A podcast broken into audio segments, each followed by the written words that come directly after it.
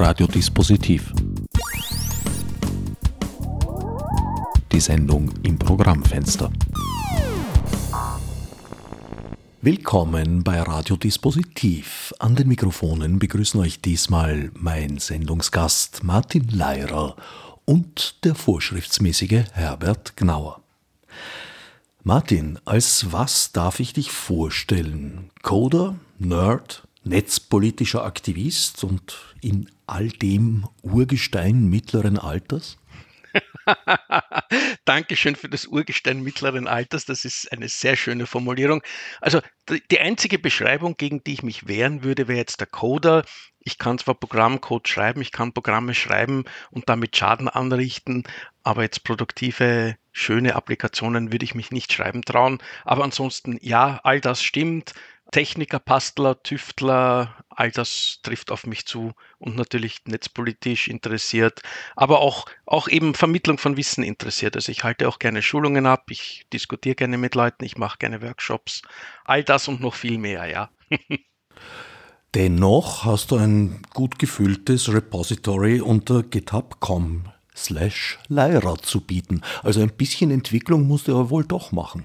Ja, also das fällt mehr unter DevOps und eben Basteln. Also ich, ich, wie gesagt, ich kann Code schreiben, aber ich möchte nicht meinen Lebensunterhalt damit verdienen. Dafür gibt es berufenere und bessere Menschen. Man muss seine Grenzen kennen.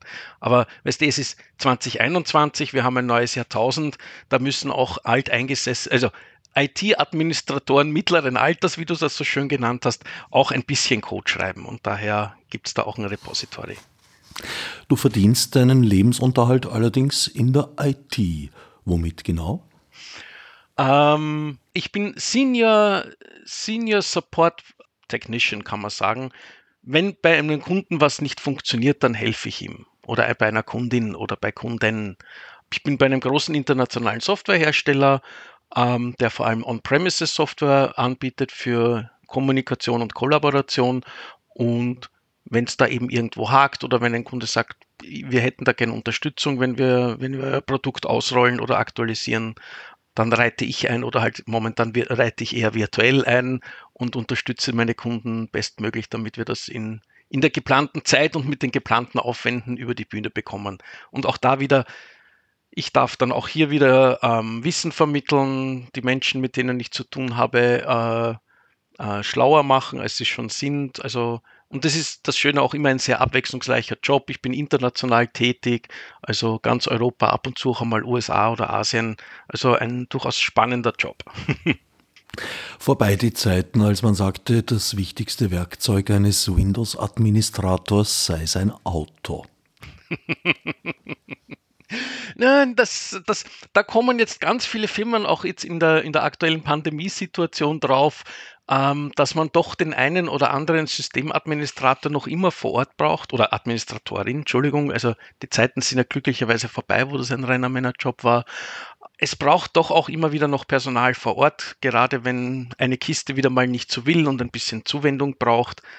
Aber auf der anderen Seite, das ist das vielleicht für viele IT-Menschen das Schöne an der, an der Pandemie, es kommen auch viele, viele Unternehmen drauf, dass doch sehr viele Tätigkeiten auch äh, remote abgewickelt werden können, also aus der Ferne abgewickelt werden können.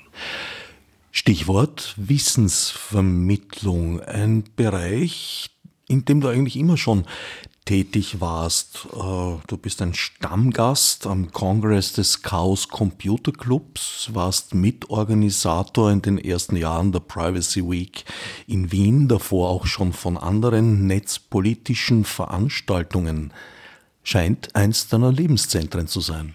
Ja, durchaus. Also beim genannten Chaos Communication Congress, also bei der großen Jahresveranstaltung des CCCs, bin ich ja mehr hinter den Kulissen tätig und unterstütze ähm, in verschiedensten Rollen habe aber selber noch nie einen Vortrag dort gehalten. Ähm, so gut sage ich immer, bin ich nicht. Da gibt es Leute mit interessanteren Themen. Aber auf den ganzen anderen Events, also ob es jetzt die Linux-Wochen in Wien oder in Graz oder in Linz sind oder in Salzburg oder in Vorarlberg, da habe ich schon Vorträge gehalten ähm, auf diversen CCC-Events in Deutschland natürlich auch, also Gulasch Programmiernacht oder Easter Hack, aber auch eben bei den Events zum Beispiel in Ungarn oder in Serbien Also Vorträge, Vorträge halten ist etwas, was ich sehr gerne mache. Wissensvermitteln, Leute schlauer machen, ist etwas, was mir viel Spaß macht. Ich komme aus einer Lehrerfamilie, ich kann es nicht ganz äh, ableugnen.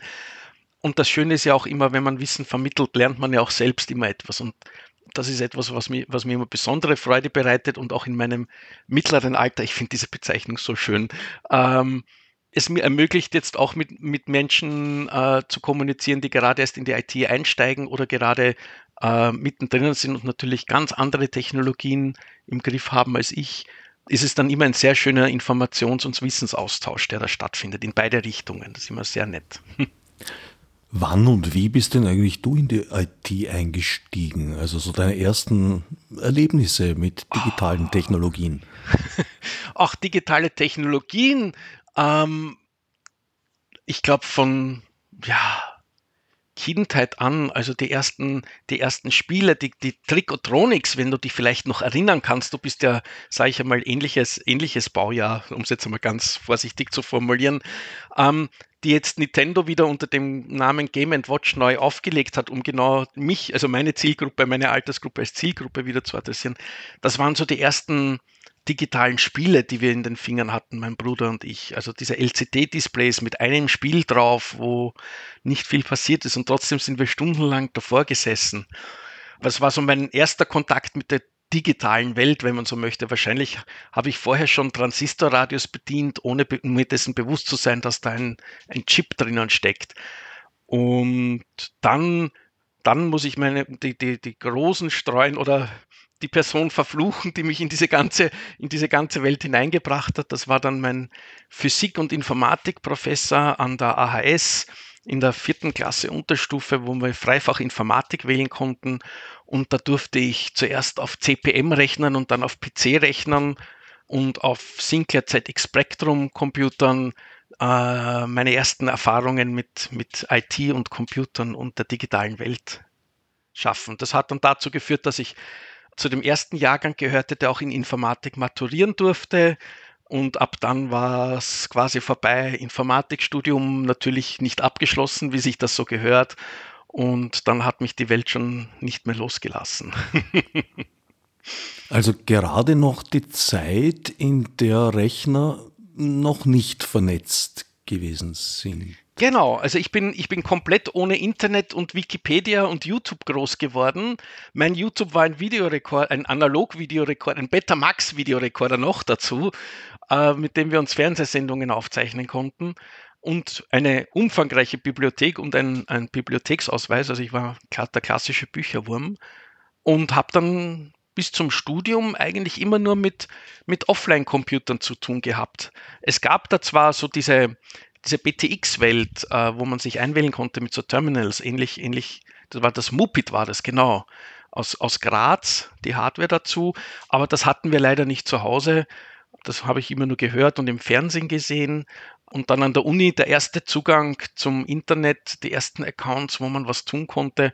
Und ab da war mir eigentlich klar, das ist es und das ist super spannend und da geht die Post ab. Und ich bin ja dann auch genau in, die, in den Dotcom-Boom hineingefallen. Also ich bin so der klassische Gen X, also Generation X, die das alles miterlebt und mit aufgebaut hat.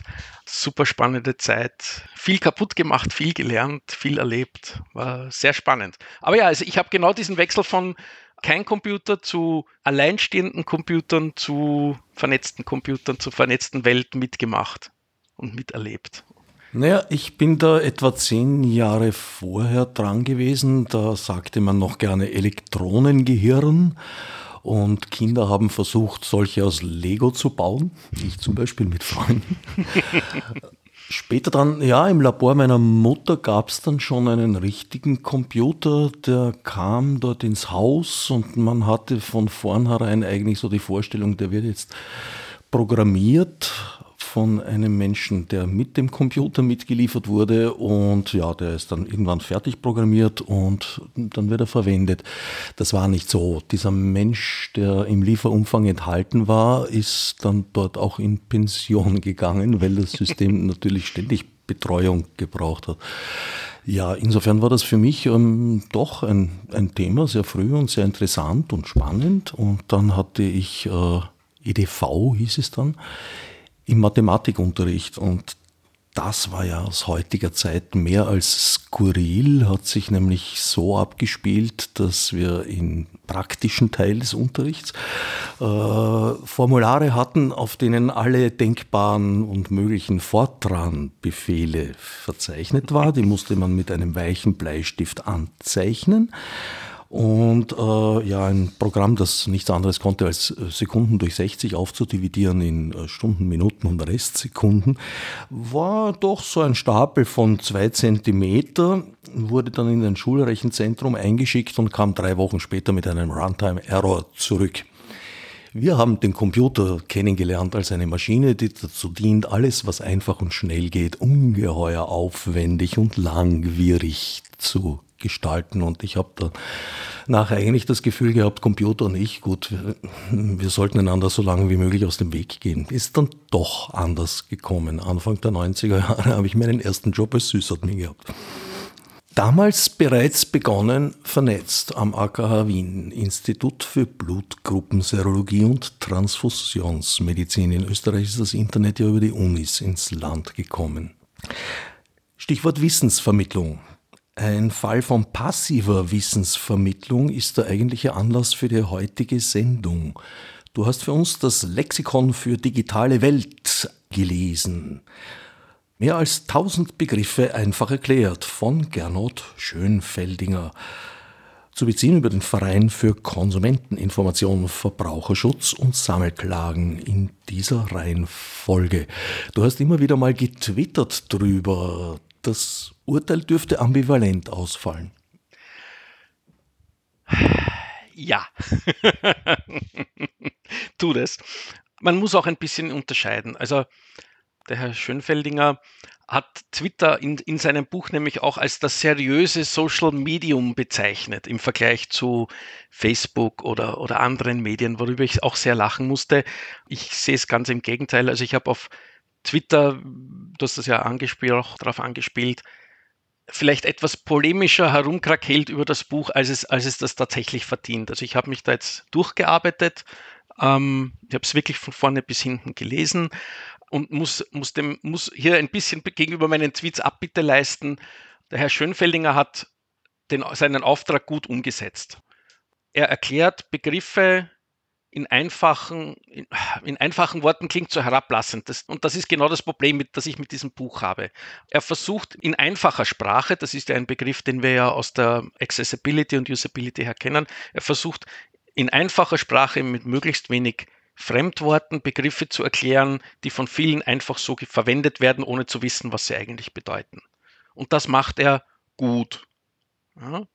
Und mit der Zielgruppe jetzt nicht IT-Spezialisten anzusprechen, sondern Personen, die ähm, mit digitalen Technologien nur am Rande zu tun haben, muss man anders kommunizieren und das tut er eigentlich sehr gut. Im Detail, und das ist das, was ich auf Twitter dann vielleicht ein bisschen ausgelebt habe, im Detail kann man natürlich über Vereinfachungen, Formulierungen, vortrefflich streiten und witzeln und, und diskutieren, ob das jetzt gut oder schlecht oder vollständig ist. Aber im Prinzip muss ich sagen, aus meiner IT-Nerd-Sicht, Bastler-Sicht heraus, hat er, hat er einen sehr guten Job getan im Großen und Ganzen. Es gibt so zwei, drei Dinge, wo ich, wo ich wirklich ein nicht ein massives Problem habe, aber wo ich sage, so, da, da stimme ich jetzt aber so überhaupt nicht überein, das ist nicht in Ordnung. Aber im Großen und Ganzen kann man sagen, ja, es ist, es ist okay daher ambivalent. ja, also in einem deiner Tweets erwähnst du ein Beispiel, das ich auch jetzt nicht sehr treffend finde, nämlich äh, die Uhr als Beispiel für ein analoges Gerät. Nein, eigentlich nicht. Entweder Tick oder Tack. Also ist eigentlich äh, die Sonnenuhr wäre ein Beispiel für eine analoge Uhr. Unsere übliche Uhr von der Pendeluhr bis zur Armbanduhr, nein, eigentlich nicht. Es gibt da keine Zwischenstadien. Der Zeiger springt oder er springt nicht. Oder sehe ich das jetzt falsch? Hätte ich, hätte ich auch so gesehen. Vor allem, ich habe dann halt bei manchen Begriffen, wo ich mir nicht ganz sicher war, auch halt ein bisschen dann nachgeforscht. Ähm, und zum Beispiel das, der Begriff Analoguhr ist ein Retronym. Das heißt, der wurde ja auch erst dann nachträglich eingeführt, weil eigentlich war es einfach nur eine Uhr. Ne? Und das einen, einen Begriff für eine analoge Uhr, für ein rundes Ziffernblatt, worauf sich das ja eigentlich bezieht, war ja erst notwendig, als wir in den 60er, 70er Jahren die Digital-Displays bekommen haben, also die LCD-Displays, nicht die Liquid Crystal Displays. Der Chaos-Radio-Veteran und Podcast-Papst Tim Pridloff hat mir gegenüber mal die Erklärung gebracht, es käme vom lateinischen Digitus, der Finger, und alles, worauf du mit dem Finger zeigen kannst, sei digital. Das sind philosophische Grundsatzdiskussionen. Dafür habe ich einen Bruder, der hat das studiert, das überlasse ich dem. Also den darfst du dann gerne für diese Diskussion einladen. Zurück nochmal zum Buch. Also ist ein Buch, das du äh, Einsteigern durchaus empfehlen würdest. Ist das eher zum Lesen oder als Nachschlagwerk gedacht? Ich würde es als Nachschlagewerk sehen und vor allem auch als ein bisschen als eine verpasste Chance. Aber lass mich deine Frage zuerst beantworten. Es ist, ist eindeutig ein Nachschlagewerk. Es sind viele Begriffe drinnen. Es fehlen natürlich auch einige Begriffe. Die Begriffe sind akzeptabel erklärt. Wie gesagt, möglichst mit deutschsprachigen Begriffen und deutschsprachigen Worten, was es einem IT-Menschen dann wieder schwer macht, äh, manche Begriffe zu finden, weil halt die IT-Welt sehr englisch geprägt ist in der Begrifflichkeit. Aber es ist ein, ein Nachschlagewert. Man kann es natürlich auch lesen, einfach durchblättern und lesen, aber es ist eigentlich gedacht als Nachschlagewerk. Und vor allem, was die Aufgabe von Herrn Schönfeldiger nicht einfacher gemacht hat, es hat jetzt nicht nur den Fokus Computer und Internet und vielleicht Smartphone, sondern deckt halt alles ab, was unter digital heutzutage im, im Consumer Electronics Bereich, wie es halt auf Englisch wieder heißt, läuft, sprich Fernsehdisplays, Videorekorder, Streamingdienste, Handy, Funknetzwerke, Netzwerke, Computer, wirklich ein, ein, ein breiter Rundumschlag auf alles, alles, was nicht von Mechaniken getrieben wird, sozusagen. Und das, ja, also wie gesagt, ein, ein, ein nettes Nachschlagewerk. Und die Einschränkung, die du vorhin durchblicken hast lassen? Die Einschränkung, wir, wir leben in einer Welt, in denen die klassischen Nachschlagewerke, mit denen wir noch groß geworden sind. Nicht? Also ich bin, ich kann mich noch erinnern, ich bin in der Wohnung meiner Großmutter gesessen und habe das Kinderlexikon von A bis Z mehrfach durchgearbeitet in alle Richtungen, von vorne nach hinten, von hinten nach vorne, in der Mitte hinein, sonst irgendwas. Das war für mich ein Buch, das man auch lesen konnte. Das Spannende war und auch an vielen anderen Büchern war, dass dann meistens hinten Referenzen drinnen waren. Wenn dich dieses Thema interessiert hat, schau doch mal in dieses Buch rein. Oder wir haben hier Zitate aus diesen, diesen und diesen Büchern. So gerade als ich dann ein bisschen älter war, war das das Spannende. Und diese Lexika wurden jetzt mittlerweile ja im Prinzip alle obsolet, mehr oder weniger. Im, Im, universitären Bereich schlagen jetzt alle die Hände über den Kopf zusammen und sagen, das stimmt ja gar nicht. Aber so für den, für die normalen Bürgerinnen und Bürger hat sich, hat sich das Lexikon äh, erübrigt und man schaut heutzutage in der Wikipedia nach. Oder für den Alltagsgebrauch. Für den Alltagsgebrauch, genau, Dankeschön.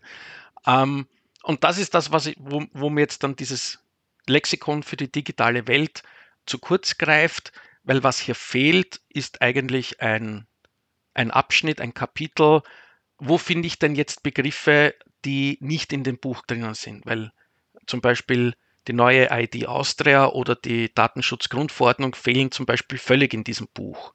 Wenn ich jetzt sage, okay, was ist das, wo, wo kommt das her, was, was bedeutet das, habe ich mit diesem Buch keine Referenz in der Hand, wo ich noch nachschauen könnte. Also es fehlt mir so ein Rechercheleitfaden für das Internet. Ja. Oder nachdem das Ganze aus der Arbeiterkammer Konsumentenschutzecke kommt, wir haben hier ein Forum eingerichtet oder wir haben hier eine Plattform, wo du weitere Fragen stellen kannst oder sonst irgendwas. Es, es ist mir halt einfach wieder mal, es ist so ein, ein, ein Medium-Ding geworden. Ja.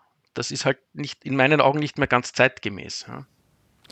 Naja, Linklisten in Printmedien sind halt leider nur bedingt sinnvoll, weil sie abzutippen ist Nein, relativ mühsam. Aber, genau, aber das ist genau mein Punkt so. Ähm, Hilfe zur Selbsthilfe, das ist auch das, was ich in, in meinen Schulungen immer versuche. Ich muss den Leuten nicht unbedingt jetzt konkretes Wissen vermitteln, aber wie löse ich jetzt ein Problem oder wie finde ich denn, wie recherchiere ich denn jetzt im Internet richtig, um auf eine Seite zu kommen, die mir korrekte Informationen gibt, was ja auch im, im Zeitalter von Fake News und, und diesen ganzen Schlagwörtern ja durchaus eine Relevanz hat. Also zumindest ein paar Seiten hätten, hätte der Autor hier durchaus opfern können, um zu sagen, es gibt prinzipiell hier diese Webseiten, Wikipedia und äh, Herstellerseiten oder Konsumentenschutzseiten oder CCC oder was auch immer, wo man, wo man eben Fragen stellen kann. Oder es gibt hier Foren wie Reddit oder, oder diese Plattform oder diese Plattform, wo man Fragen stellen kann. Ähm, das fehlt mir so ein bisschen. Ja. Bist du eigentlich ein E-Reader-Reader? Ich benutze leidenschaftlich einen, einen E-Reader mit einem E-Ink-Display. Also das sind diese tollen Schwarz-Weiß-Displays, die keinen Strom brauchen, wenn sich die Inhalte nicht ändern. Meiner hält üblicherweise zwei bis drei Tage bei meinem Lesevolumen.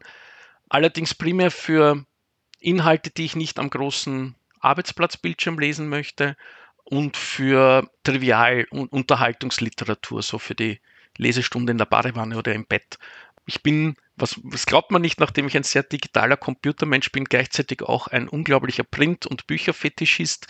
Das heißt, ich, ich mag meine Bücher, ich mag den Geruch von Büchern und meine Wände sind voll mit Papierbüchern. Also ich bin eins dieser seltsamen Twitterwesen. Sind in den E-Readers die Links anklickbar? Das kommt darauf an, wenn es ein gut gemachtes E-Book ist, ja, sehr wohl. Mhm. Ich verwende selber keine E-Reader, ja. ich lese doch relativ oft am, am Laptop, weil ich sehr oft Fahnen kriege. Das sind dann PDFs, in denen Links allerdings äh, eigentlich noch nie klickbar waren, was mich immer erstaunt hat, weil man ja eigentlich, wenn man aus irgendeiner Textverarbeitung heraus exportiert im PDF, das Ding ja mit Gewalt daran hindern muss, URLs, die mit HTTP ja. oder HTTPS beginnen, in Links umzuwandeln. Ja, also da muss man schon Aufwand treiben, um das dem PDF abzugewöhnen, genau. Ähm, Gegenbeispiel, Cory Doctorow, der US, also eigentlich kanadische Autor, jetzt in den USA lebend, gibt ja seine E-Books auch größtenteils kostenlos äh, her auf seiner Homepage, hat dort aber dann immer wieder Werbeeinschaltungen drinnen, unter anderem auch mit Links zu kleinen, kleinen eigenständigen Buchhandlungen, dass man eben, wenn man sagt, okay, nach der Hälfte des Buches, ey, das ist ein super Buch, ich will das jetzt doch kaufen, damit der Core Geld bekommt und man möchte vielleicht auch noch eine, eine Buchhandlung unterstützen, dass man dann gleich zu dieser Buchhandlung hinkommt. Also da kann man ganz viel kreatives Zeug mit so E-Books machen, wird leider noch viel zu wenig genutzt. Um den Bereich Buch mal vorerst abzuschließen, wer jetzt sich selbst sein Bild machen möchte über das Lexikon für die digitale Welt von Gernot Schönfeldinger, zu beziehen im Internet über www.konsument.at und ich nehme mal an, auch im wohlsortierten Buchhandel und einen anderen gibt es ja eigentlich gar nicht mehr. Du hast vorhin das Stichwort Fake News gebracht und äh, ja, wie man sich gegen Fake News schützen kann. Quellenprüfung. Naja, das kann man allerdings jetzt nicht bei jedem Einzelfall betreiben. Also ja, es gibt dieses alte, angeblich römische Sprichwort, wenn du Wasser trinkst, achte auf die Quelle. Wenn ich bei jedem Schluck bis zur Quelle zurücklaufe, werde ich verdursten. Ja, das ist unser klassisches Problem, wem vertraue ich? Das ist ein Problem, das uns in der IT ununterbrochen und immer wieder begegnet, nicht? Ähm, wenn ich jetzt ein Unternehmen bin, ähm, wie weit vertraue ich meinen Systemadministratoren? Ähm, wenn die Geschäftsführung ähm, Dinge in, einem, in einer Plattform im Unternehmen diskutiert, haben die Systemadministratoren prinzipiell Zugriff darauf. Möchte ich das? Möchte, kann ich das verhindern? Möchte ich das verhindern? Wie könnte ich das verhindern? Das sind Diskussionen, die wir gerade in letzter Zeit immer öfter haben. Dasselbe, wenn es um unsere Daten geht, ob es jetzt Gesundheitsdaten sind, wie es in den letzten Tagen und Wochen öfter diskutiert wird, ob es unsere Finanzdaten oder andere Daten sind. Wem vertraue ich, wem vertraue ich nicht? Und genau dasselbe ist ja auch ähm, bei den News, also bei den Nachrichten der Fall, nicht? Die Zeit, wo man den klassischen Medien blind vertraut hat, sind vorbei. Die Anzahl der Medien bzw. der Inhalteanbieter wird immer größer. Es wird sehr schwierig und man, das ist eine Entscheidung, die jeder für sich selber treffen muss. Nicht, wem vertraue ich, wem vertraue ich nicht.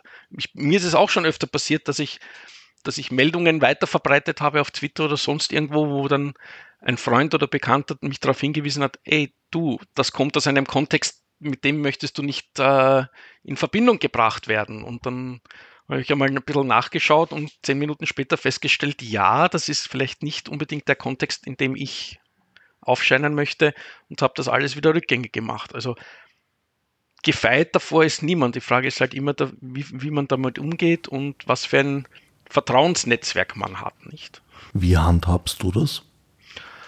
vorsichtig. ähm, viel Bauchgefühl, viel Erfahrung, wie du gesagt hast. Ich bin ja mittlerweile schon im fortgeschrittenen Alter und höre einfach auf mein Bauchgefühl und ähm, mache mich halt auch schlau. Ich lese viel, ähm, ich rezipiere mehr, als ich wieder, wieder, wieder rausgebe. Das glaubt man vielleicht auf Twitter manchmal nicht, weil meine Twitter-Frequenz manchmal recht hoch ist. Aber ähm, ich habe mittlerweile wirklich ein Gefühl dafür entwickelt. Klingt das plausibel? Ist das, was da steht, plausibel? Und wenn ich mir auch, wenn ich auch nur irgendwie einen Funken eines, eines Gefühls habe, so, oh, das klingt jetzt schon irgendwie seltsam, dann einmal so hinterfragen, wo kommt das her? Dazu gehört natürlich auch ein bisschen ein Wissen über, über das Umfeld. Also, du hast wahrscheinlich eh auch, auch schon öfter gesehen, die um, deutsche Kabarett-Sendung Die Anstalt, wo sie immer wieder diese Netzwerke aufzeigen, wer jetzt mit wem wo wie vernetzt ist. Solche Informationen sind natürlich auf der einen Seite unglaublich praktisch und wichtig, um zu wissen, wie man eine Information einschätzen kann. Ist das jetzt eine Lobbyorganisation? Ist das jetzt jemand, der ein bestimmtes Interesse daran hat, wenn jetzt diese Meldung verbreitet wird? Aber an diese Informationen ist es, ist es, nur schwer zu kommen und da sind die klassischen Medien oft auch sehr schwach, das entsprechend aufzubereiten. Leider. Ja. Also es ist, es ist schwierig und vor allem, ich, das ist nichts, wo ich, wo ich wirklich Ratschläge geben könnte. Also ich traue mich jetzt nicht, nicht deinen Zuhörerinnen und Zuhörern hier einen Ratschlag zu geben, mach das, das und das und dann seid ihr gegen Fake News gefeit. Also das, das wäre vermessen in meinen Augen. Die Frage, wer profitiert, ist natürlich auch immer eine schöne in diesem Kontext, nicht? Wenn man sich eine Meldung ansieht. Aber. Cui bono. Mhm. Ein sehr altes Prinzip. Ist es nicht hier auch so wie in, in vielen Belangen, dass durch die digitalen Technologien, die halt sehr oft ein schneller und auch ein mehr bedeuten, Frage- und Problemstellungen eigentlich meistenteils gar nicht neu sind, aber eine andere Qualität erhalten. Eine andere Quantität und eine andere Qualität.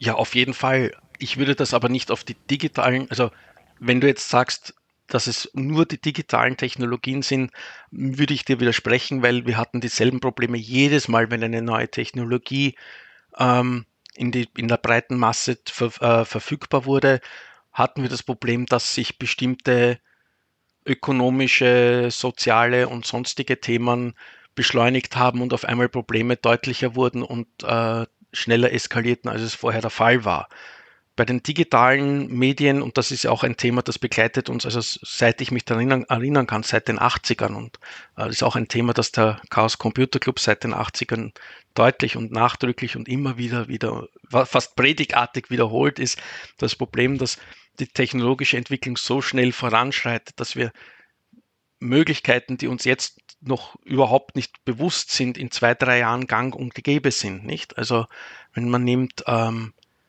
das Big Data, also das Vorhalten von großen Datenmengen und das Suchen in, in großen Datenmengen und auch dann das automatische Erkennen von Daten, von Gesichtern, von Stimmen, vor ein paar Jahren, vor 15 Jahren noch unmöglich erschien. Und mittlerweile ist das Aufheben von Gesprächen und Videos in höchster Qualität nur noch eine Frage ja, dann kaufen wir halt noch einmal um 20 Euro eine Festplatte und das Thema ist erledigt. Und das Thema Machine Learning hat uns, hat uns jetzt ganz viele neue Anwendungsfälle für diese Daten gebracht. Menschen, die mit, mit diesen Technologien vertraut sind oder die die technische Entwicklung verfolgen, warnen genau davor. Und äh, leider ist es oft so, wie auch immer schon, dass die Cassandras und Nostradamus äh, der IT-Welt oft nicht gehört werden und man dann im Nachhinein drauf kommt, hm, das war jetzt vielleicht doch keine gute Entwicklung, hätten wir nur auf die Leute gehört, die uns davor gewarnt haben.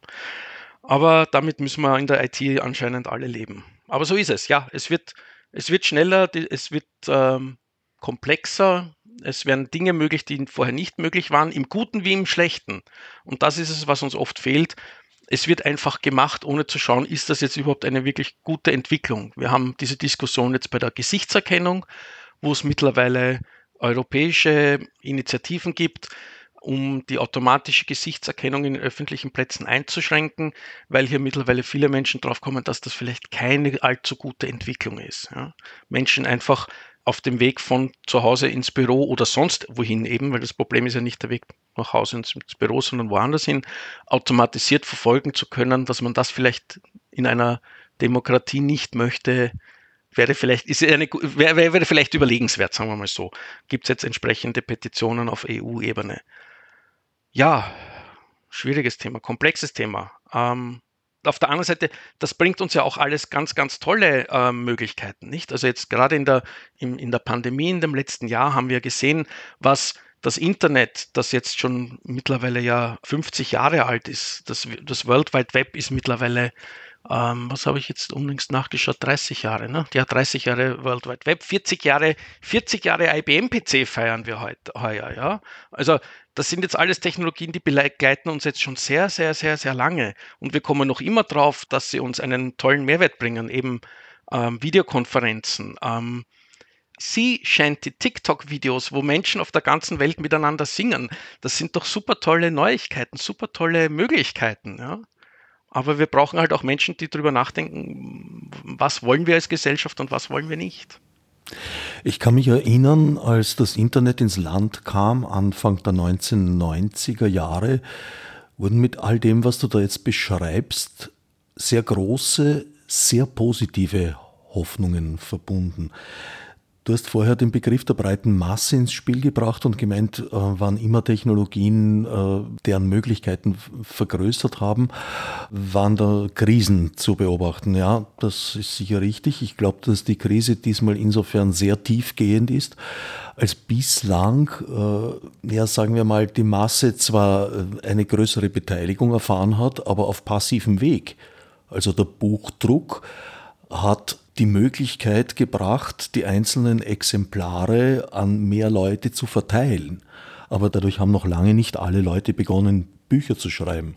Während im Internet erstens einmal stellt es eine Subsumierung aller bisher bekannten Medien dar aus meiner Sicht und zweitens auch eine, eine Multidirektionalität die natürlich auch wieder nicht allen gleichmäßig zur Verfügung stellt. Das ist eine der Entwicklungen. Ich konnte mir viel Kritisches vorstellen Anfang der 90er, vor allem was Überwachung betrifft, aber ich konnte mir nicht wirklich vorstellen, dass diese eigentlich sehr egalitären Ansätze im Endeffekt zu einer noch nie dagewesenen internationalen Monopolbildung führen. Ja, damit bist du nicht alleine. Davon sind ganz, ganz viele Menschen dann überrascht worden oder haben dann irgendwie festgestellt, hups, das geht eigentlich nicht in die Richtung, in die wir das haben wollten. Also man, muss man ja auch sehen, dass ganz viele Menschen, die da in der ursprünglichen Entwicklung des Internets äh, und auch des World Wide Webs dann tätig waren, ja aus der Gegend rund um San Francisco kamen. Also das, was, was so mit Flower Power und Alternativ und so in, in, in, im in unserem kollektiven Geist irgendwo verankert ist. Und die hatten auch eher so diesen egalitären Zugang an das ganze Thema und waren dann überrascht, wie dann auf einmal, sage ich mal, kluge Menschen draufgekommen sind, da kann man ja auch Geld damit verdienen. Und ab dann ist es, ist dann aus diesem Egalitären natürlich gleich ganz was anderes geworden, nämlich ein, wie können wir hier möglichst viel Geld verdienen? Und das sieht man jetzt. Wir haben jetzt drei, vier große US-basierte, weil das Internet kam halt aus der Ecke, US-basierte Unternehmen, die einen Großteil der Kommunikation kontrollieren und des Kommerzes, also auch des Handels. Wir haben die üblichen Inhalteanbieter, die sich jetzt des Internets bedienen, um ihre Inhaltsmonopole weiter auszubreiten und ihre Inhaltskontrolle weiter auszubreiten. Und das, was, womit das World Wide Web, das WWW eigentlich groß wurde, dieses jeder kann Seiten erstellen und was, was ja auch im, im, im Zuge des, der, der Web 2.0 Entwicklung dann in den Nullerjahren propagiert wurde. So, jeder Mensch kann einen Blog haben, jeder Mensch kann seine Inhalte äh, publizieren, ist dann ein bisschen untergegangen. Zusammen natürlich auch mit dem Problem, wenn ich jetzt ein Internet habe, das eröffnet mir natürlich die Möglichkeiten, jetzt Nachrichten aus aller Welt zu konsumieren, auf der einen Seite. Ich kriege aber keine Hilfe bereitgestellt, wie ich denn jetzt meine Informationen wieder sortieren soll. Nicht? Was ist jetzt glaubhaft, was ist nicht glaubhaft? Sind wir wieder beim Thema Fake News. Ähm, also da hat bei uns auch ganz viel im, im, Bildungsbereich einfach gefehlt oder ist zu spät erkannt worden, dass man hier äh, sowohl in der, in der Kinder- als auch in der Erwachsenenbildung hier Unterstützung bieten muss. Und auch beim Breitbandausbau wurde halt Wert darauf gelegt, dass der Download, das heißt der Datenfluss in der Richtung zu den Konsumenten funktioniert, damit man eben Videos und Inhalte konsumieren kann, aber der Upload, also das wieder hinaufladen ins Internet, sprich selber Inhalte erstellen, selber Inhalte produzieren, das, das geriet dann in, in, in Vergessenheit. Und diese Diskussionen gibt es und es gibt auch ja auch ein bisschen Gegenbewegung, aber auch hier wird man wieder sehen müssen, wie sich das weiterentwickelt. Damit wären wir bei einem weiteren zentralen Thema von dir angelangt, dem Breitbandausbau, dem du ja, glaube ich, auch äh, eine gewisse politische Dimension abgewinnen kannst. Es ist, es ist ein, ein reines Politikum ähm, mittlerweile und mich wundert, mich wundert es ja wirklich, dass das jetzt im letzten Jahr nicht mehr äh, Schlagzeilen produziert hat. Wenn wir jetzt zum Beispiel das Thema Singapur nehmen, dass äh, unser Herr Bundeskanzler ja immer schon ein paar Mal hervorgestrichen hat, wie toll dort nicht ähm, die ganze IT-Infrastruktur ist und, und Breitband und überhaupt. Meine, andere Themen muss man ausklappern, aber in dem Bereich sind sie ja wirklich top. Die haben halt bereits in den 90er Jahren gesagt, weg mit dem Kupfer, wir legen Glasfaser und hatten, waren dann halt damit durch diese einmalige Investition in der wunderbaren Lage hier einfach durch Austauschen der Geräte am Ende der Glasfaserleitungen, äh, also der Lichtleiter, ihre Breitbandversorgung einfach in Zehnerpotenzen zu erhöhen. Also von 1 Megabit auf 10 Megabit, 100 Megabit und mittlerweile sprechen wir in Singapur so, ja, 1 Gigabit Internet symmetrisch. Das, heißt, sowohl ins Internet hinaus als auch vom Internet zu mir ist dort mittlerweile üblich und das zu Preisen, die für einen normalen Haushalt erschwinglich sind. Ja. Und Hast du noch den Akustikkoppler kennengelernt? Frage ich mich an dieser Stelle. ähm, ich habe bei mir die Einzelteile in der Wohnung liegen, um ein sogenanntes Datenklo zu bauen. Das war ja eins der groß, ersten großen Projekte des CCCs, wo mit Mitteln aus dem Baumarkt so ein Akustikkoppler ähm, zusammengebaut werden konnte, sprich mit zwei Gummimuffen für den Abfluss, damit man dann den Hörer des Analogtelefons draufstecken kann, damit dann zwei Computer über akustische Signale über die Telefonleitung miteinander Daten austauschen müssen. Können, können, nicht müssen, können, dürfen. Dürfen, genau. Ich bin erst bei den Modems eingestiegen, also die Akustikkoppler kenne ich zwar, habe sie aber nie bedienen dürfen, aber dann das gute alte Analogmodem, da habe ich jetzt noch das Geräusch im Ohr. Also Naja, mein Einstieg war halt am AKH, der war für damalige Begriffe fast schon breitbandig, Token Ring lokal. Daheim bin ich eingestiegen mit 14.4. Ja, Oh, genau. ich konnte mir das nicht vorstellen, dass wir diese Bandbreiten je erreichen mhm. würden. Aber Politikum. ich habe dich in die Sackgasse geführt. Boshaft. Nein, es war ein kleiner Abstecher, das ist ja schon okay. Das heißt, wir haben hier jetzt in, in, in Singapur einmal investieren und wir haben Bandbreite, die wir einfach durch Austauschen der Endgeräte einfach so, alle zehn Jahre gibt es neue Technologien, die aus der gleichen Glasfaser mehr Bandbreite rausholen können einmal investieren und alles ist gut und man ist zukunftsgesichert. In Österreich haben wir das nicht. Da haben wir noch immer das Problem mit den Kupferleitungen, die halt einfach von der Physik her nur eine bestimmte Bandbreite geben und halt auch leider ganz, ganz viel Politikum. Wie gesagt, also ich habe jetzt in, in, im letzten Jahr sehr, sehr viele Video- und Telefonkonferenzen abgehalten, natürlich. Und gerade am Beginn, also von, von März bis in den September hinein, hat man gemerkt, wie die Telekommunikationsanbieter alle hektisch nachgebessert haben, wie äh, auf einmal äh, auch Menschen zu Hause draufgekommen sind. Hm, die 10 Mbit down, 512 Kilobit Ableitung, die reicht, um am Abend meine E-Mails abzurufen, reichen jetzt doch nicht mehr, wenn ich den halben Tag äh, Videokonferenzen machen muss und ich brauche jetzt doch mehr Bandbreite. Und zwar nicht nur Download, also nicht nur die Konsumierbandbreite, sondern auch Upload, sprich für die Kommunikation ins Internet hinaus, weil mein Videobild hat halt auch ein bisschen Ansprüche an die, an die Bandbreite. Und alles, was in den letzten Jahren passiert ist, war halt ganz viel medienwirksames. Äh, ja, bis zum Jahr 2020 haben wir österreichweit 100 Mbit. Und davon sind wir noch immer in der Realität ganz, ganz, ganz, ganz weit entfernt. Es gibt zwar diesen wunderbaren Breitbandatlas, wo man nachschauen kann, ich wohne hier, was ist die maximale Bandbreite, die ich bekommen kann? Da steht zwar sehr oft 100 Mbit, wenn man dann aber die entsprechenden Anbieter kontaktiert, äh, wird man sehr schnell auf den Boden der Realität zurückgeholt und äh, muss sich dann mit einer deutlich geringeren Bandbreite zufrieden geben. Und das Einzige, was wirklich gut angebunden ist und mit Glasfaser ausreichend angebunden ist, sind die Mobilfunkmasten der Mobilfunkbetreiber, damit die dann äh, ganz wunderbar 5G machen können. Ja, bevor wir jetzt in diese Sackgasse abbiegen, was ich durchaus noch vorhabe, äh, möchte ich erstens einmal die Bemerkung machen, dass ich im vergangenen Sommer, als es noch erlaubt war, in der Steiermark unterwegs gewesen bin und dort neidvoll die Verglasung des Bundeslandes beobachten durfte. Ich habe mich gefreut für die, wirklich. Ich habe in der Einschicht haben sie äh, armdicke Glasfaserkabel verlegt beim Jagerwirt am Rheinischkogel. Und einer Art und Weise und äh, einer Dichte, die ich mir in Wien nur wünschen könnte. Ja, genau. Aber bevor wir die Sackgasse 5G betreten, äh, dieses mehr herausholen aus der Glasfasertechnologie, das sollten wir, glaube ich, kurz ein bisschen eingehender erklären. Wieso ist das so eine Zukunftstechnologie, die weiterführbar ist? Weil das die Infrastruktur ist, die momentan von den Herstellern betrieben wird. Das ist die Infrastruktur, die uns einfach von den physikalischen Grundlagen her äh, die Möglichkeit bietet, hier mehr Bandbreite zu fahren. Ich bringe über ein Kupferkabel, also das ist so dieses, die meisten Wohnungen haben noch ein Kupferkabel von der österreichischen Post, die wir alle mit, mit Steuergeldern damals finanziert haben.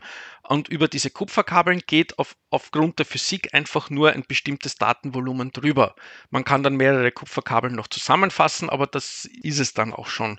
Und die ganzen Tricks, dass wir jetzt über Kupferkabel ähm, noch einen höheren Download, also in der Werbung heißt es dann immer Gigabit Internet über, das, über, das, über, das, über dieses Kupferkabel, über das Telefonkabel. Das heißt nur, dass die quasi die letzte Meile, das letzte Stückchen vom Verteilerkasten bis zu mir in die Wohnung noch immer Kupfer ist und bis zum Verteilerkasten geht dann schon die, die Glasfaser, hoffentlich im besten Fall. Das Problem ist, auch hier wieder der Fokus liegt auf dem Downstream, das heißt, man möge doch bitte gefälligst brav äh, einen der zahlreichen US-Inhalteanbieter konsumieren, aber ja nicht selber hinauf ins Internet laden, weil dafür passen diese Technologien nicht. Und Glasfaser ist prinzipiell dafür ausgelegt, symmetrisch zu sein. Das heißt, ich habe die gleiche Bandbreite, die gleiche Geschwindigkeit in beide Richtungen und die Übertragung ist von dem Medium selbst, also von der Glasfaser äh, unabhängig. Das ist immer die gleiche Glasfaser und dadurch, dass ich die Endgeräte wechsle, die über diese Glasfaser mit Lasern Licht schicken, ja, hier gibt es einfach so viel Entwicklung, dass hier alle zehn Jahre durchaus ein, ein, ein Technologiesprung drinnen ist, der dann halt wieder eine Zehnerpotenz mehr Geschwindigkeit bietet. Das heißt, quasi so, als wenn ich mehr Wasser irgendwo hinbringen muss, brauche ich ein größeres Rohr. Ja? Oder ein zweites Rohr. Und Glasfaser sollte eigentlich mittlerweile so behandelt werden wie Strominfrastruktur oder, oder Wasserinfrastruktur oder Abwasserinfrastruktur. Das sollte einfach da sein. Es ist einfach die technologisch nachhaltigere Investition. Und die physikalischen Grenzen sind meines Erachtens noch gar nicht abschätzbar. Da gibt es zum Beispiel die Möglichkeit, in mehrere Farbspektren aufzuteilen. Und wenn ich jetzt so ein Farbspektrum herausnehme und nur in einem gewissen Rotbereich zum Beispiel übertrage, nimmt das dem Rest der Bandbreite nichts weg. Es kommt hinzu. Genau, ich könnte dann noch, also ich bin jetzt nicht der Elektrotechniker und ich bin jetzt nicht der große Physiker, aber ich könnte ja dann zum Beispiel über die gleiche Faser dann nicht nur mit einem roten, sondern auch mit einem blauen oder einem grünen Laser hinein, hineinleuchten und Daten übertragen. Und bumm, habe ich über die gleiche Glasfaser drei, zwei oder dreimal so viel Daten übertragen. Ich meine, wir haben die Situation, dass die Bandbreite zum Mars oder zum Mond oder zur, zur ISS, es gibt mittlerweile Datenübertragungen zur internationalen Raumstation, die breitbandiger sind als das, was ich in Österreich in manchen Randgebieten von einem der zahlreichen Internetprovider bekomme.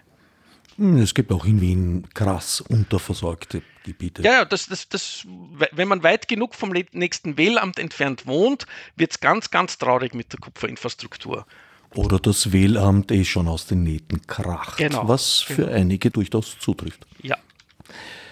Um nochmal zurückzudenken an diese Anfangstage der Pionierzeit, um das mal ein bisschen pathetisch auszudrücken. etwas, was ich mir auch nicht vorstellen konnte und noch immer nicht vorstellen möchte, dass es dauerhaft dabei bleibt, war, dass Geoblocking erfolgreich umgesetzt werden kann. Und zwar aus dem einfachen Grund, dass es nicht schwierig ist, es zu umgehen. Es ist auch heute oder wäre auch heute nicht schwierig, es zu umgehen, aber dennoch hat sich's durchgesetzt. Also die Parzellierung des Internets, teilweise aus lizenzrechtlichen Gründen, wurde halt versucht, nationale Grenzen nachzubilden, weil die Lizenzrechte mehrheitlich oder eigentlich alle in diesen Gesetzesmaterien festgelegt sind. Äh, und aus vielen Gründen ist es realiter doch gelungen, da Grenzen einzuziehen, äh, an die die überwiegende Mehrzahl der Nutzer und Nutzerinnen sich halten, obwohl sie ihnen zum Beispiel mittels Tor-Browser eigentlich sehr leicht entgehen könnten. Ja, oder durch Kauf eines VPN-Zugangs in ein Land. Also der Tor-Browser ist jetzt doch eher mehr das Thema Anonymisierung. Ähm, naja, ich kann mir schon auch ein bisschen aussuchen, wo ich äh, mit einem Tor-Browser ja. wieder herauskomme. Ja. Aber wenn es jetzt, wenn's jetzt darum geht, Inhalte, Inhalte aus einer anderen Region zu konsumieren, ist es üblich, ist, ist es meistens einfacher, einen, einen, einen VPN-Zugang mit, mit einem Ausgang in dem, in dem gewünschten Zielland äh, zu nehmen. Aber da sind wir genau bei dem Thema, was du, das du vorhin angesprochen hast. Die digitalen Innovationen beschleunigen Entwicklungen in, der, in, in allen Bereichen unseres Lebens. Und in diesem Bereich haben es halt die Inhalteverwerter wieder geschafft, ähm, ihre etablierten, ihre über Jahrzehnten etablierten Strukturen aufrechtzuerhalten. Ähm, es gab ja von John Barry Barlow von der Electronic Frontier Foundation diese wunderbare Declaration of Independence of Cyberspace, wo er den Cyberspace, sprich das Internet, von den Nationalgrenzen unabhängig erklärt hat und von den Staaten unabhängig erklärt hat und, und, und herausgearbeitet hat, dass das eigentlich etwas komplett Eigenständiges ist, was Neues ist und wir hier die Möglichkeit haben, wirklich, wie du auch vorhin gesagt hast, the New Frontier, hier wirklich einen, ein, eine komplett neue Welt aufzubauen. Und was dann tatsächlich passiert ist, ist nicht, dass, dass wir hier uns überlegt haben, wie können wir in dieser neuen tollen Welt etwas schaffen, das für alle funktioniert, sondern es sind einfach die bekannten Player gekommen und haben sich die Welt wieder genauso aufgeteilt, wie es vorher war. Das heißt, ähm, das ganze Thema Geoblocking ist primär ein, ein Thema der Content-Industrie, um es jetzt einmal brutal zu formulieren. Das heißt, ich möchte meine Inhalte so oft wie möglich verwerten wenn wir früher Kinostarts im Wochenrhythmus hatten, also in jedem Land hat, ist ein Kinofilm eine Woche später angelaufen, der neue James Bond oder der neue Mission Impossible oder sonst irgendwas, damit einerseits die Stars von Premiere zu Premiere tingeln können und so quasi die Werbemaschinerie bestmöglich bedienen können, hat das Internet geschafft, so, hm, der Film läuft dort schon, ja, den hat schon jemand abgefilmt. Ich kann ihn mir schon anschauen, obwohl er erst in einem Monat bei mir in Österreich äh, auf den Markt kommen würde. Das hat am Anfang für ganz viel Disruption gesorgt und es hat sich aber dann meistens die, die Lobbyarbeit der Inhalteindustrie eben durchgesetzt. Und wir haben jetzt Geoblocking, wir haben wieder die rechte Verwertung auf einzelnen Grenzen, auf Nationalgrenzen.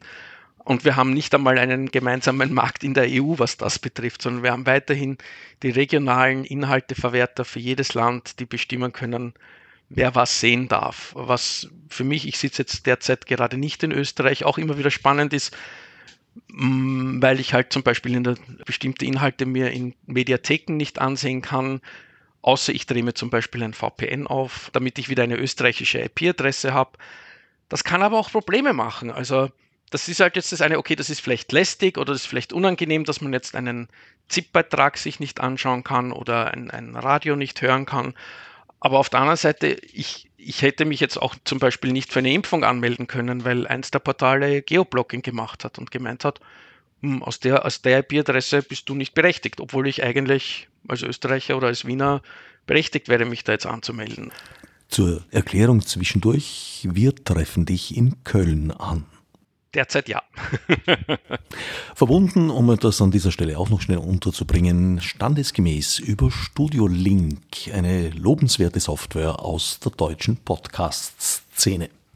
Gut, jetzt ist es vielleicht an der Zeit, doch noch zu dieser Sackgasse 5G zurückzukehren. Warum hältst du sie für eine solche listig gefragt? 5G ist keine Sackgasse. 5G ist ähm, die logische technologische Weiterentwicklung der bisherigen Mobilfunktechnologien. Die hießen halt HSDPA und, und GPRS und, und, und GSM, wurden dann markettechnisch eben umbenannt. Also ob es jetzt GSM heißt oder G2 oder G3, jetzt haben wir halt die fünfte Generation an Mobilfunktechnologien. Ich bezeichne 5G immer als die veraltete Vorgängertechnologie von 6G, um dem ganzen Marketing-Hype der Mobilfunkindustrie ein bisschen ironisch zu begegnen, sagen wir mal so. 5G ist jetzt sicherlich nicht das allheilbringende Wundermittel.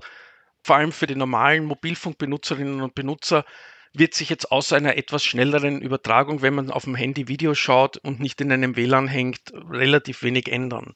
Ähm, die Mobilfunkbetreiber hoffen hier einen, einen zusätzlichen Umsatz äh, durch Industrieanwendungen, sei es jetzt die Anbindung von Industrieanlagen oder die Anbindung von Autos, was zu der seltsamen Medienäußerungen führt wie autonom fahrende Autos, also selbstfahrende Autos, Autos, die nicht von außen gesteuert werden, autonome Autos brauchen 5G, was ein Widerspruch in sich selbst ist, weil entweder es fährt autonom oder es wird von außen gesteuert. Da widersprechen sie sich dann immer sehr schön selber. Ähm, und vor allem 5G ist eine Funktechnologie und wie alle Funktechnologien ist die Bandbreite im Funkbereich endlich. Das heißt, ich bringe dort, dort, wo ich halt im in der Physik bei Glasfaser oder bei Kupfer eine zweite Leitung dazu nehmen kann, weil halt im Boden da mehrere Leitungen vergraben sind. Die Möglichkeit habe ich bei Funk halt nicht. Ja, ich kann vielleicht noch eine zweite Frequenz dazu nehmen, aber je mehr, je mehr Benutzerinnen und Benutzer in dem Frequenzspektrum drin sind, umso mehr muss ich die vorhandene Bandbreite zwischen all diesen Benutzerinnen und Benutzern aufteilen. Ich habe nur eine endliche Bandbreite. Das heißt, zu sagen, 5G ersetzt mir meine Glasfaseranbindung, es wird, es wird nicht funktionieren. Das sehen wir jetzt schon bei 4G. Wenn zu viele Menschen an dem gleichen 4G-Mast eingeloggt sind, dann geht die verfügbare Bandbreite für alle hinunter. Das heißt, die Videos fangen auf einmal an zum Ruckeln, die Downloads dauern länger. Ich habe hier nur ein beschränktes Spektrum. 5G ist hier eine deutliche Verbesserung, eine Weiterentwicklung, funktioniert super. Da haben sich die Ingenieure wieder viel einfallen lassen, um das hinauszuzögern, aber es wird auch wieder irgendwann eintreten. Das heißt, den Marketing-Hype zu sagen, mit 5G brauche ich keine Glasfaseranbindung daheim, 5G ist eine vollwertige Anbindung. Also spätestens jetzt seit, seit den Videokonferenzen der Pandemie sollte uns klar sein, dass dem nicht so ist. Und das ist eigentlich so die, meine große Kritik ist jetzt nicht so sehr die Technologie selber, die funktioniert, die werden wir bekommen, die kommt, also auch gerade dieser Hype, so wann bekommen wir 5G? ja, ob es jetzt ein halbes Jahr, Jahr früher oder später ist oder ein paar Monate früher oder später ist, ist komplett irrelevant. Und vor allem, wie gesagt, es ist die Vorgängertechnologie zu 6G, wohingegen eine Investition in Glasfaser hier deutlich nachhaltiger wäre. Ja. Ist die Steigerung gegenüber der Vorgängertechnologie LTE ausreichend, um damit zu begründen, dass in diesem Fall ja doch ein komplett neues Sendernetz aufgebaut werden muss? und ein wesentlich dichteres als zuvor, weil die Kreise sind kleiner geworden. Genau, das Problem ist jetzt nicht so, also die Hardware wird sowieso getauscht. Ähm, bei den Mobilfunkanbietern. Na, von OMTS auf LTE muss der Hardware nicht getauscht werden, meines Ja, Wissens. aber also trotzdem, die, die, die, Geräte haben alle eine gewisse Lebenszeit. Äh, die werden alle von den Herstellern nur eine gewisse Zeit lang supported und mit, mit Updates versorgt. Das heißt, die haben alle ein, ein technisches Ablaufdatum und spätestens, wenn sie abgeschrieben sind, werden sie üblicherweise getauscht. Das heißt, in den letzten Jahren wurden die ganzen 4G Basisstationen, die auf den Masten standen, sowieso schon gegen Hardware getauscht, die auch schon 5G ready war. Also das, das, das, ist, das gehört zum normalen Produktzyklus dazu. Das wäre jetzt noch nicht so die große Investition. Was natürlich stimmt, ist technologisch und aufgrund der Frequenzen braucht es jetzt ein deutlich engeres Sendernetz. Äh, das heißt, die Mobilfunkprovider brauchen mehr Masten. Äh, und das ist jetzt auch gerade die politische Diskussion und wo, wo, die, wo sie über die, ihre Lobbyorganisationen Druck machen, dass sie eben die, die Möglichkeit bekommen, möglichst kostengünstig, für sie kostengünstig Masten aufstellen zu dürfen. Und das ist einfach ein, ein technologisches Mast und dem entkommen sie nicht. Und da versuchen sie natürlich aus ihrer Sicht nachvollziehbar eine möglichst kostengünstige Lösung zu finden. Aus äh, Staatsbürgersicht muss ich sagen, wieso sollte ich das sponsern? Das muss ich halt über den Mobilfunktarif zahlen, wenn ich, wenn ich das will. Aber es ist, es ist die technologische Entwicklung. Wir können uns dem nur schwer verwehren. Können wir auf eine potente Mobilfunktechnologie überhaupt verzichten? In Zeiten von IoT werden ja immer mehr Geräte vernetzt und nicht alle möchte man an Kabel hängen. Also die autonomen Fahrzeuge zum Beispiel hast du da schon genannt. Ja, wie gesagt, also ein, autonom, ein autonomes Fahrzeug braucht überhaupt keine Anbindung, weil das sollte eben komplett selbstständig äh, fahren und da würde es, sollte es eigentlich reichen, dass man das dann zu Hause am Parkplatz ja. oder in der Garage mit dem Internet verbindet. Aber ich, ich verstehe schon, worauf du hinaus willst. Wir wissen, dass sie trotzdem in ständigem Gesprächsaustausch mit daheim sind. Genau, also ähm, das ist ja auch etwas, das sehe ich jetzt nicht nur bei den autonomen Autos, sondern auch bei den Fahrrädern, dass also hier Unmengen an Daten gesammelt werden und dann immer nach Hause, sprich zum Hersteller gesendet werden. Auch Daten, die man vielleicht gar nicht möchte. Aber das ist ein, ein ich glaube, darüber könnte man eine komplett eigene Sendung machen. Viele. ganz, ganz viele, genau. Ähm, es gibt natürlich auch Alternativtechnologien. Es gibt zum Beispiel LoRaWAN, ähm, das ebenso dafür gedacht ist, Geräte miteinander zu vernetzen. Und wie gesagt, 5G ist per se nicht schlecht und die Anwendungsfälle sind durchaus spannend und ja, man kann hier natürlich dann auch äh, toll Geräte miteinander vernetzen. Die Frage ist halt nur, inwieweit lässt man sich als Staat oder als Bürger über den Tisch ziehen und inwieweit sagt man, ja, aber die Infrastruktur muss schon der Infrastrukturprovider selber zahlen und finanzieren. Sehe ich da eine gewisse Wendung, eine paulinische geradezu? Du warst einmal ein großer 5G-Gegner.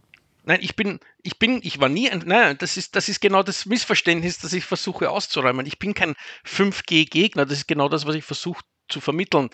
5G kommt, ob es ich will oder nicht. Äh, das ist einfach die technologische Weiterentwicklung, die internationalen äh, Mobilfunkkonsortien, die von, von der ersten Mobilfunk äh, vom ersten Mobilfunkstandard GSM weg dieses, diese Standardisierung vorangetrieben haben, arbeiten ja an der kontinuierlichen Weiterentwicklung, damit wir schnellere, schnellere äh, Dienste und, und bessere Dienste über, über Mobilfunk bekommen können. Das ist die ganz normale technologische Entwicklung, genauso wie sich die Glasfasertechnologie weiterentwickelt, wie sich die Internettechnologien und auch die IT gesamt einfach immer weiterentwickelt.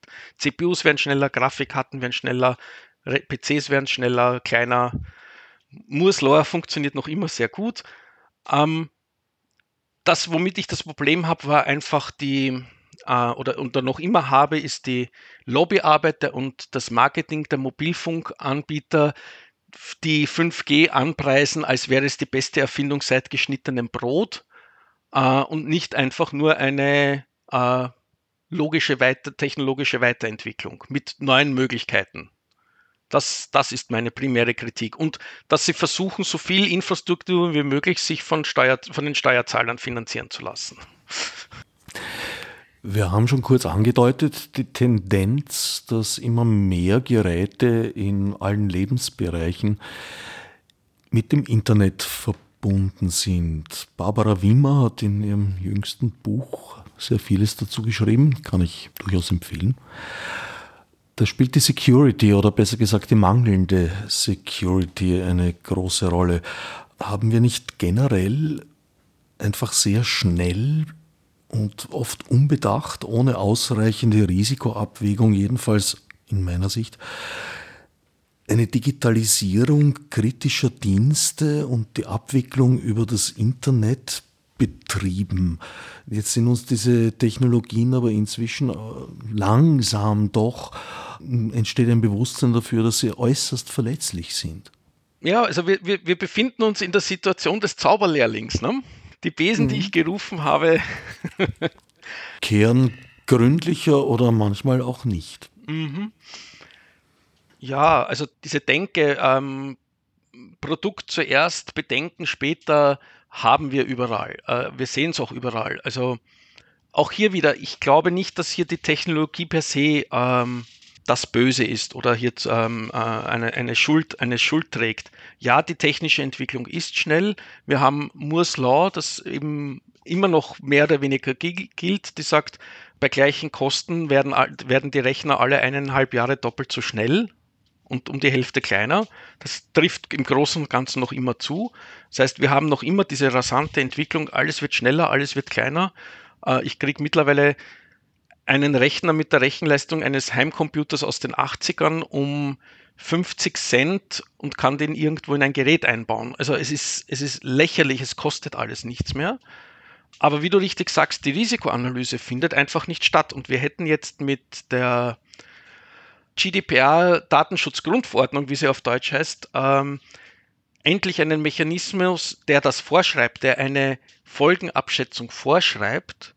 Und es passiert noch immer nicht. Wir haben das jetzt bei den äh, Covid-Test- und Covid-Impfanmeldungen auch wieder gesehen, dass das noch immer nicht passiert, dass das noch immer nicht stattfindet. Wir sehen es bei jedem autonomen Auto, wir sehen es bei den ganzen E-Bikes jetzt.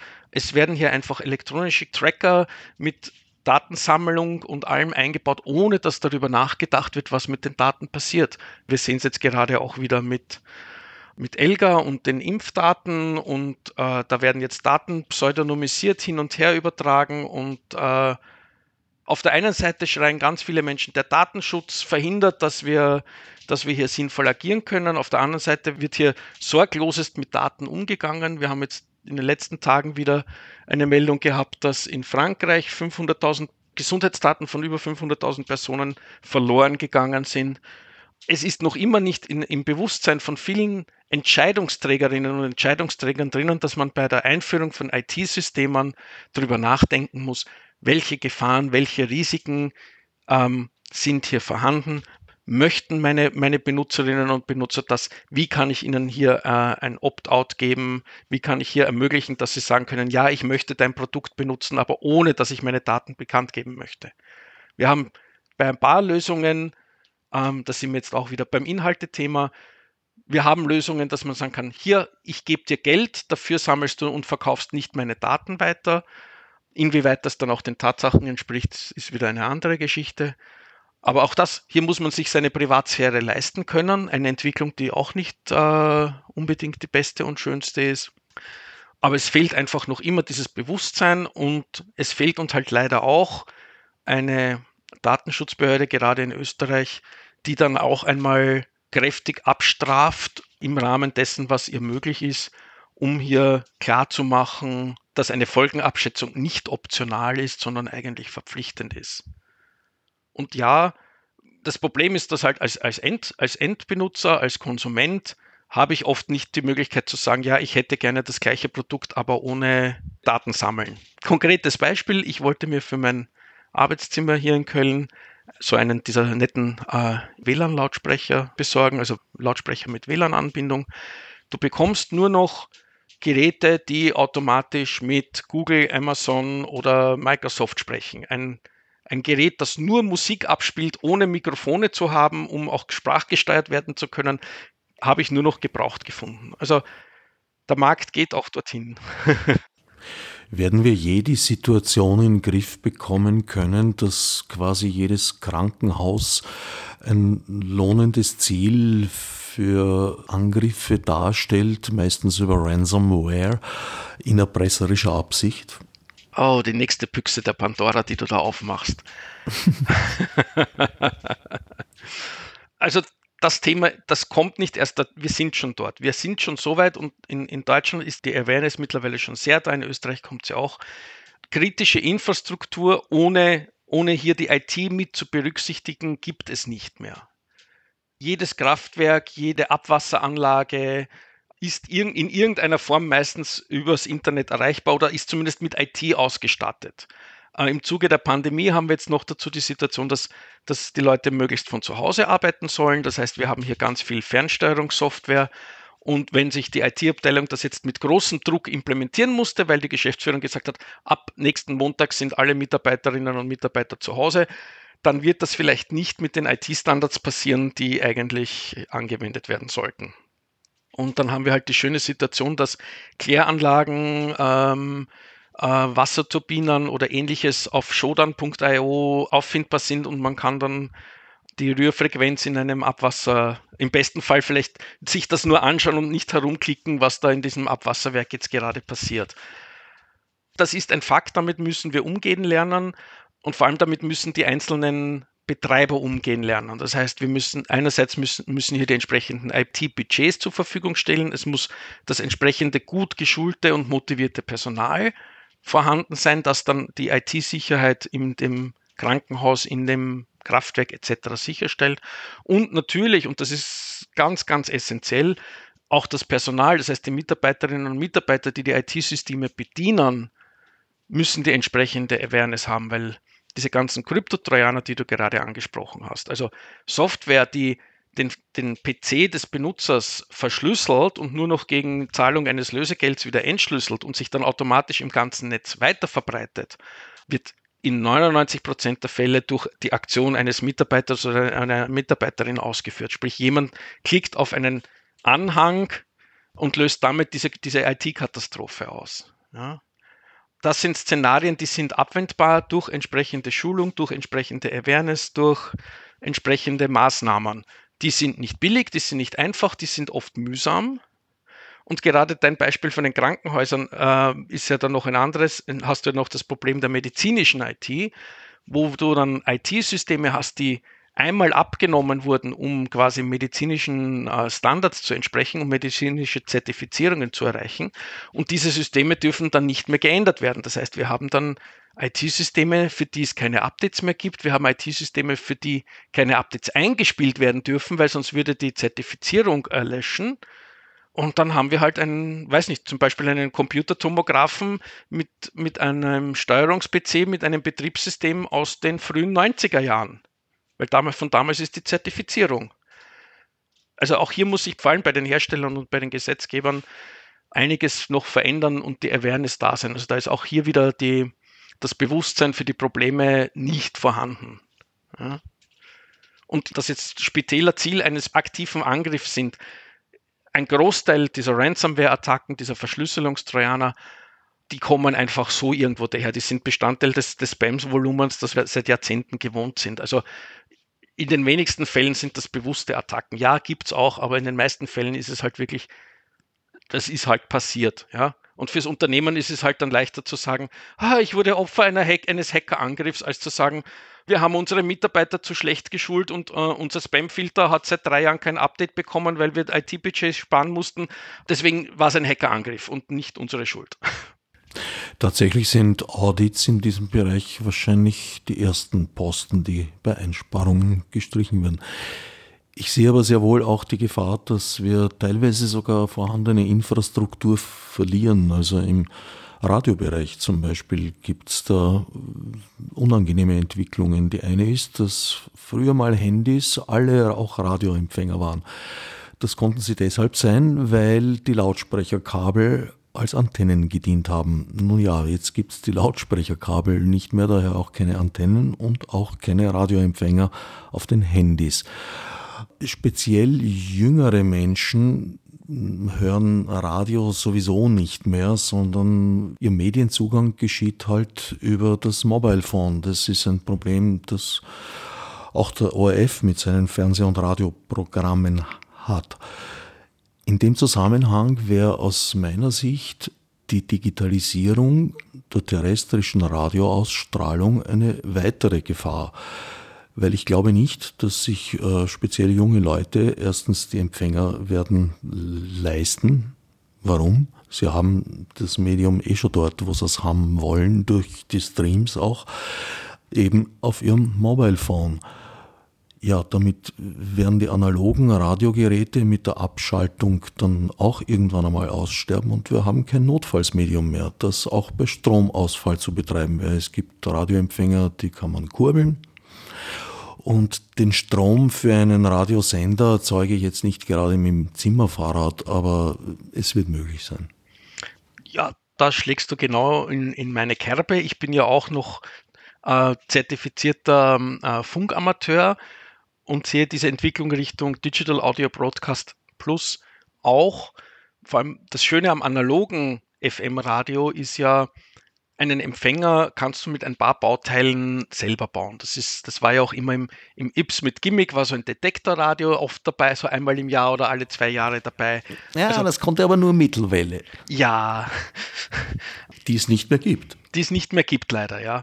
Ähm, aber auch, auch ein, ein, ein FM-Radio ist jetzt, sage ich mal, mit wenigen Bauteilen ähm, schnell gebaut und ich hätte schon wieder die Möglichkeit äh, zu empfangen und ein FM, ein, einen FM-Sender kann ich mit zwei aktuellen Solar Solarpanelen und, und einer, einer Schiffsbatterie auch recht schnell wieder mit Strom versorgen, zumindest für ein paar Stunden am Tag.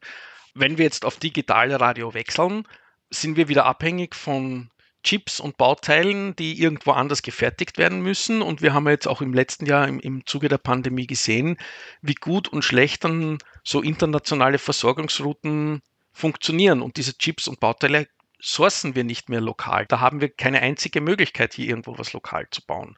Und wie du richtig sagst, die andere Frage ist, wer braucht das überhaupt? Und, und also dieser ganze Wechsel zum digitalen Radio ist, ist hier ähm, bei aller Liebe zu digitalen Technologien und, und zu Neuigkeiten und zu, zu, zu Neuerungen, in dem, in dem Kontext sehe ich die Sinnhaftigkeit einfach überhaupt nicht. Einer der Punkte, wo ich eigentlich ganz froh bin, dass die österreichische Bundesregierung sich zu keinem Zeitpunkt eingemischt hat. In anderen Ländern wurde die Digitalisierung, die bei uns im Fernsehbereich ja durchgeführt wurde, bekanntlich äh, auch im Radiobereich gesetzlich verordnet. Das ist bei uns nicht der Fall. Und solange der ORF nicht Interesse signalisiert, und das tut er bislang nicht, ja, gibt es Testprogramme, die mehr oder weniger unter Ausschluss der Öffentlichkeit stattfinden, worüber ich letztlich nicht unfroh bin. Im Podcast möchte ich noch die Gretchenfrage hinzufügen. Wie würdest du diese 30 Jahre Internet in Österreich subsumieren. In schlanken Worten bitte. Mit einem lachenden und mit einem weinenden Auge. Wir haben einige Chancen genützt. Wir haben einige Chancen auch nicht genützt. Es ist noch nichts verloren. Auch nach 30 Jahren nicht. Man sieht es immer wieder. Es kommen immer wieder innovative Ideen aus Österreich. Ähm, es ist noch nichts verloren. Aber wir könnten deutlich besser sein. Mein Sendungsgast war Martin Leirer, dem ich für diesen Parforce-Ritt durch die Thematik danken möchte. Als Nef Marburg mit Monesi. Fichtes Obsidruitar.